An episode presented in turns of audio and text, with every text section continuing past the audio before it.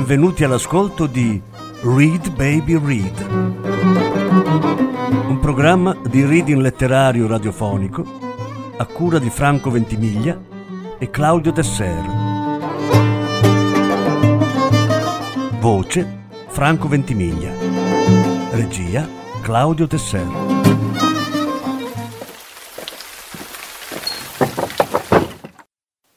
Oscar Niemeyer Il mondo è ingiusto. Lettura in due parti. Prima parte.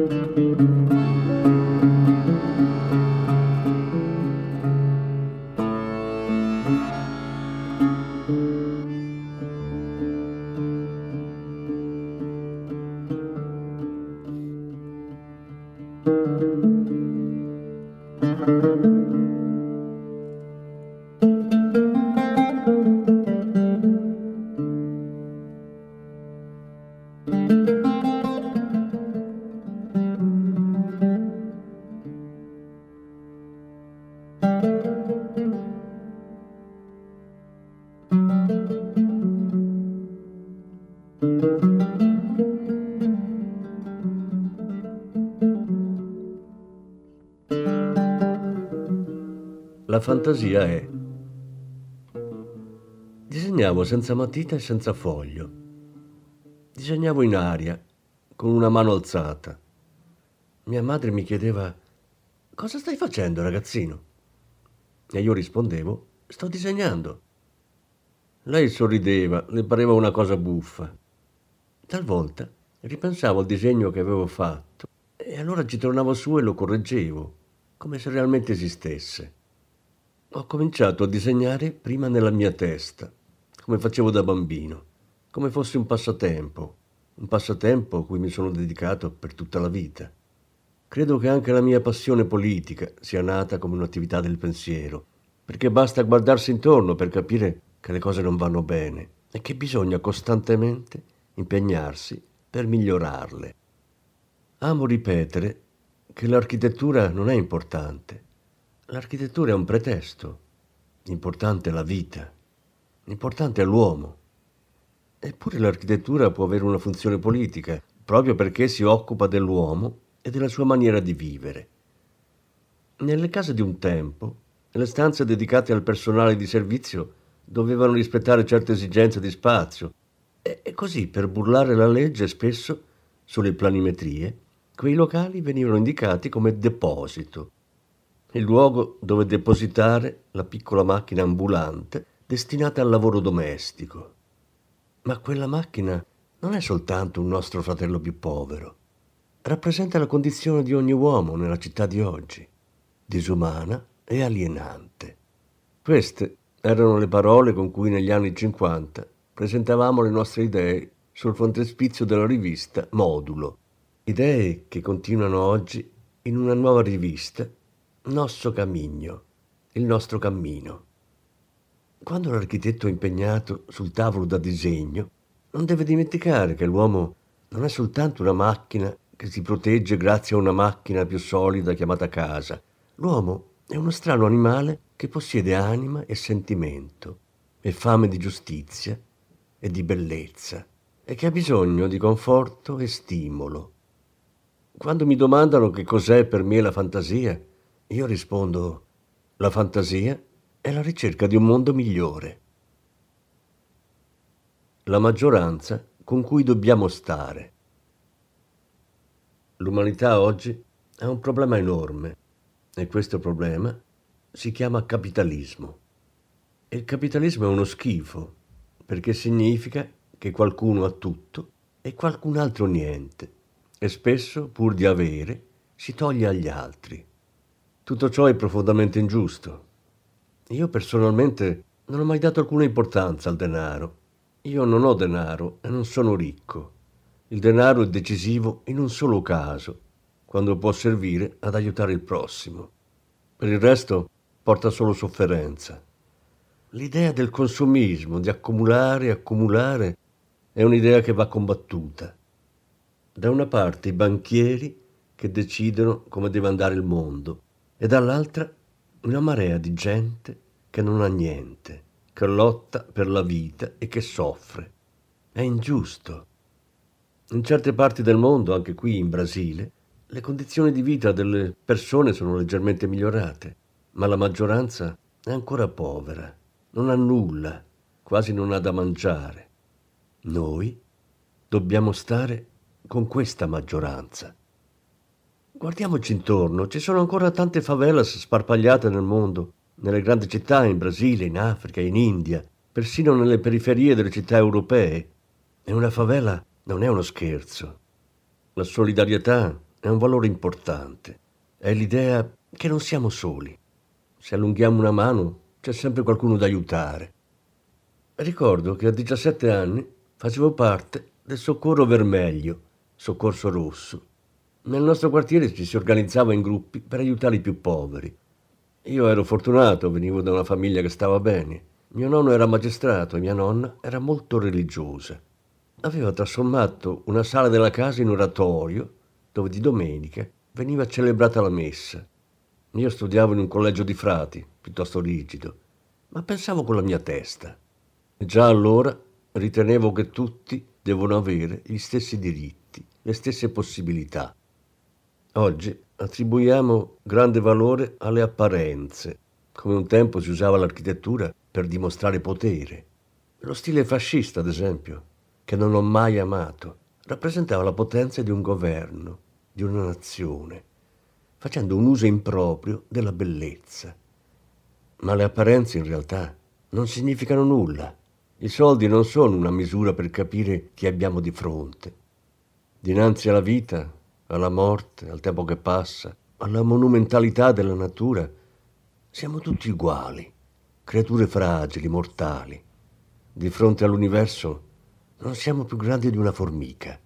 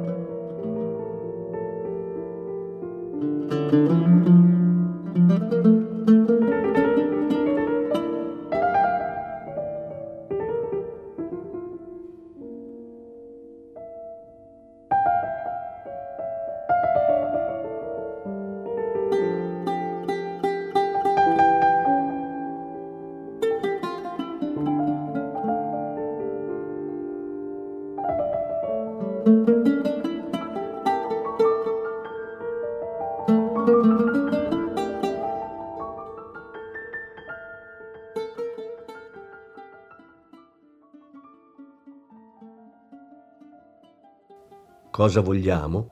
Cambiare la società. L'architettura dovrebbe poter essere goduta da tutti, ma spesso soltanto i ricchi hanno l'opportunità di farlo.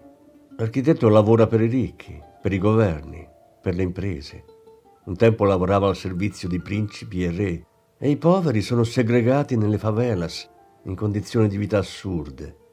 Dunque la missione dell'architetto molto spesso non si realizza. E questo è il motivo per cui ripeto che l'architettura non è importante, ma è un pretesto. Cioè l'architetto compie la sua funzione se prende coscienza di come trasformare la sua professione in atto politico.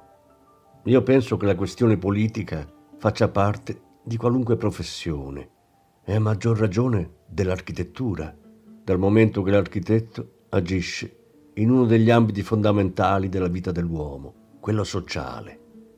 La città, la convivenza, l'esistenza quotidiana e lo spazio di ognuno di noi sono il suo campo di battaglia. Qui l'architetto può prendere una posizione e lottare. Sono entrato nel Partito Comunista Brasiliano spinto dal sentimento di rivolta per le ingiustizie a cui assistevo, interessato al pensiero di Karl Marx e sotto l'influenza di Luis Carlos Prestes. È stata la presenza di Prestes a farmi davvero interessare alla politica. Negli anni 30 avevo combattuto in clandestinità, ero stato in Russia e poi ero tornato in Brasile per rovesciare il governo di Getulio Vargas, ma fu arrestato insieme alla moglie, l'ebrea tedesca Olga Benario, che fu deportata in Germania gravida della figlia e lì morì in un campo di concentramento. Dopo la fine della seconda guerra mondiale, il Partito Comunista tornò legale per un breve periodo. Prestes partecipò alla Costituente del 1946 insieme a compagni di partito come lo scrittore Jorge Amado. A quel tempo io e Jorge eravamo già amici, lo diventammo dal primo momento. Le traversie però non erano finite. Quando nel 1964 la dittatura militare prese il potere, il partito fu dichiarato ancora una volta illegale e Prestes fuggì in esilio in Unione Sovietica. Tornò solo nel 1979, dopo l'amnistia generale, e fui io la prima persona che cercò. Venne nel mio studio. Ricordo che lo ricevetti con il rispetto che si doveva a una figura del genere. Prestes era il leader ed era già più anziano di me. Gli diedi del Signore, al che lui obiettò. No, Signore, è il padrone di fazzenda. In quel momento il suo problema era basilare, una casa dove poter vivere e lavorare. Non aveva potuto comprare la casa che voleva. Gli disse che si sbagliava. L'appartamento è tuo perché l'ho già comprato per te, rivelai. Aiutare un amico è una causa. Ecco qualcosa che mi fa molto piacere. Ovvio quando posso farlo. È una cosa normale. Dovrebbe essere sempre così perché siamo tutti fratelli. L'esempio di Luis Carlo Prestes ha avuto una forte influenza su di me, poiché il suo obiettivo principale era l'uguaglianza. Quando ho avuto bisogno io, c'è stato qualcuno che mi ha dato una mano. Nel 1964 i militari presero il potere mentre io ero all'estero. Mi trovavo in navigazione verso la Francia e ricevetti l'aiuto di André Malraux, all'epoca ministro della cultura di Charles de Gaulle. Quando giunsi a Parigi, Malraux firmò un decreto speciale che mi permetteva di fermarmi in Francia a lavorare. Era una figura straordinaria, uno degli uomini che ricordo con più affetto. La cultura, la sensibilità, l'interesse nei confronti del mondo. E mi piacque molto il suo romanzo la condizione umana. Nel frattempo a Rio i militari avevano messo sottosopra il mio studio e anche la redazione di modulo. Io ero comunista, avevo partecipato alla militanza fin dagli anni 40, non avevo mai nascosto le mie idee e per questo motivo, tante volte, avevo perso delle opportunità di lavoro. Quando alcuni mesi dopo tornai in Brasile, fui convocato immediatamente dalla polizia e sottoposto a un interrogatorio. Mi ricordo un lungo tavolo, con i militari da un lato e io dall'altro, e la prima domanda che un ufficiale mi fece. Allora mi dica, Niemeyer, a conti fatti cosa volete? Io risposi, cambiare la società. E allora il militare si voltò verso il suo superiore e sarcasticamente ripeté quello che avevo detto. Vogliono cambiare la società. Il clima era teso. Dovevamo continuamente comparire davanti alla polizia, giustificare le nostre idee, ma eravamo spinti dalla convinzione di essere dalla parte del giusto. Non c'era tempo per la paura e la battaglia era lunga. Dopo le elezioni il 15 novembre 1978, quando i brasiliani respinsero con forza la dittatura, aprendo al ritorno in Parlamento dei diritti politici, il cammino verso la libertà del paese non era però ancora compiuto. I brasiliani erano stremati, stanchi di sottostare a un potere totalmente arbitrario. La dittatura aveva riportato il Brasile all'epoca della colonia però la cruda realtà veniva nascosta dalla propaganda e dai falsi indici di crescita economica, vantaggiosi solo per chi era associato ai militari. C'era la necessità di nuove leggi che potessero assicurare i diritti politici e individuali e ristabilire la libertà di espressione, soppressa nel 1968 dall'AI5, atto istituzionale numero 5 un complesso di norme censorie che la dittatura aveva introdotto per soffocare una volta per tutte le forze di opposizione. La dittatura era cominciata nel 1964 e si era perfezionata dal 1968 in avanti, facendosi più dura, repressiva e violenta.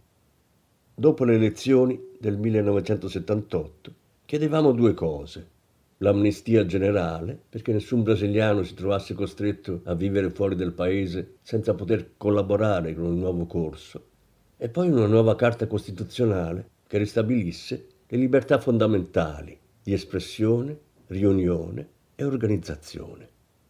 Entrambe le riforme sarebbero arrivate, l'amnistia nel 1979 e la nuova Costituzione nel 1988. Ripenso al tono sarcastico di quel capitano. Vogliono cambiare la società. Nel 2002 un operaio, Luis Inácio Lula da Silva, è diventato presidente della Repubblica e dopo di lui è stata eletta una donna, Dilma Rousseff, che da giovane aveva combattuto per i nostri stessi ideali e che fu torturata da quegli stessi militari. Oggi è lei che governa. Il sorriso è tornato sulle nostre labbra. Però la lotta non è finita. La mia lotta non si può certo paragonare a quella di chi scende in strada e protesta, ma avere coscienza di ciò mi dà una certa tranquillità.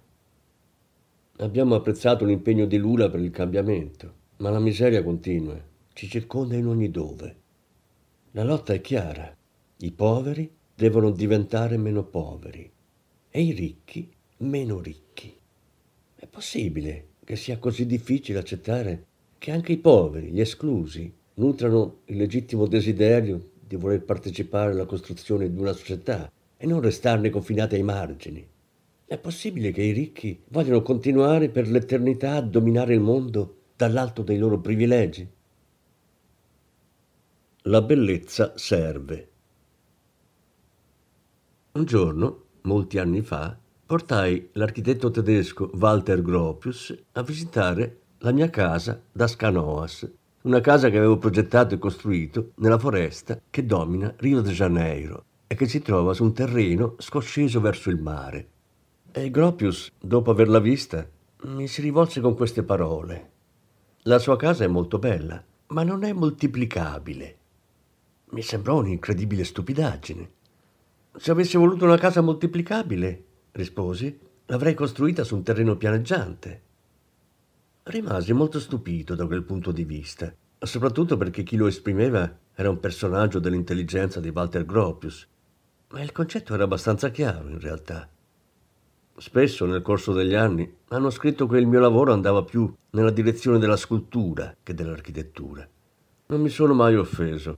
Le contestazioni non mi offendono, anzi, sono naturali. Talvolta le critiche sono giuste, però io la penso diversamente. Se si fanno opere in serie, ripetitive, non si è architetti, ma operai. E questo perché, dal mio punto di vista, l'architettura è invenzione, e in quanto invenzione è arte. Il discorso vale anche per l'architettura popolare. Non è vero che l'architettura pensata per i quartieri popolari o per le opere di pubblica utilità debba essere la più semplice possibile. È una posizione demagogica, paternalistica e a ben vedere inaccettabile. Ma chi ha deciso che l'architettura utile deve essere brutta? Se c'è qualcosa di brutto nella città di oggi, non sono le differenze architettoniche degli stili, ma la discriminazione sociale, le relazioni sociali improntate alle differenze di classe, i quartieri ricchi separati da quelli poveri, non solo dalla distanza, ma anche dall'aspetto. In certe città tutto ciò è molto penoso. Qui a Rio, ad esempio, i borghesi stanno di fronte al mare e i poveri là, dietro le montagne. Esiste una sorta di paura delle differenze, ma in architettura le differenze non sono mai state un problema. Costruire un palazzo moderno a fianco di uno antico significa evidenziare le caratteristiche, sottolineare le peculiarità della singola opera. La varietà è una qualità necessaria e può rivelarsi una forma di insegnamento. Molti anni fa fui chiamato nella città coloniale di Ouro Preto per costruire un nuovo hotel e gli amministratori locali volevano un edificio che rispettasse l'architettura tradizionale. Alla fine però prevalse la mia idea di erigere un albergo moderno e ciò non pregiudicò nulla, anzi servì solo a mettere in rilievo la bellezza coloniale che lo circondava. L'architettura si basa su regole eterne di equilibrio, proporzione e armonia, regole che si incontrano sempre nelle opere del passato. L'alternarsi di pieno e vuoto, di superfici piane e trasparenti, della linea retta e delle curve, oltre al contributo della scultura, della pittura e dei bassorilievi. Sono elementi che troviamo sia nelle parti costitutive sia negli ornamenti. Un esempio è il Palazzo Ducale di Venezia, capolavoro architettonico assoluto, con quei bellissimi archi arabescati, per mezzo dei quali l'architetto ha voluto un contrasto violento con le massicce pareti dei piani superiori. Cosa avrebbe detto, mi chiedo, colui che ha concepito questo palazzo di fronte ai dogmi puristi degli architetti attuali. L'architettura può essere semplice e bella, insomma semplice e insieme diversa, dipende dall'idea di partenza. Per quanto mi riguarda, il punto di partenza è la tensione verso la bellezza, verso l'arte, in modo che la sorpresa, lo stupore, l'inatteso, come diceva Baudelaire, siano parte anche dell'opera architettonica. Così chi passa per strada può fermarsi ad ammirare, restare stupito, farsi un'idea, riflettere.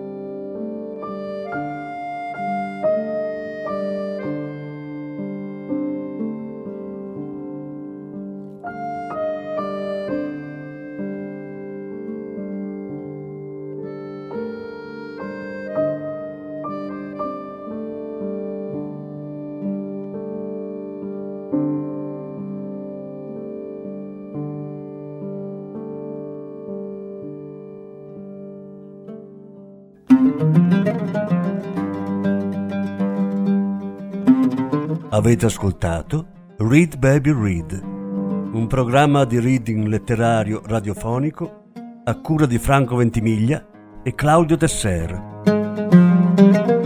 Grazie per l'ascolto, alla prossima settimana. La seconda parte della lettura sarà trasmessa la prossima settimana.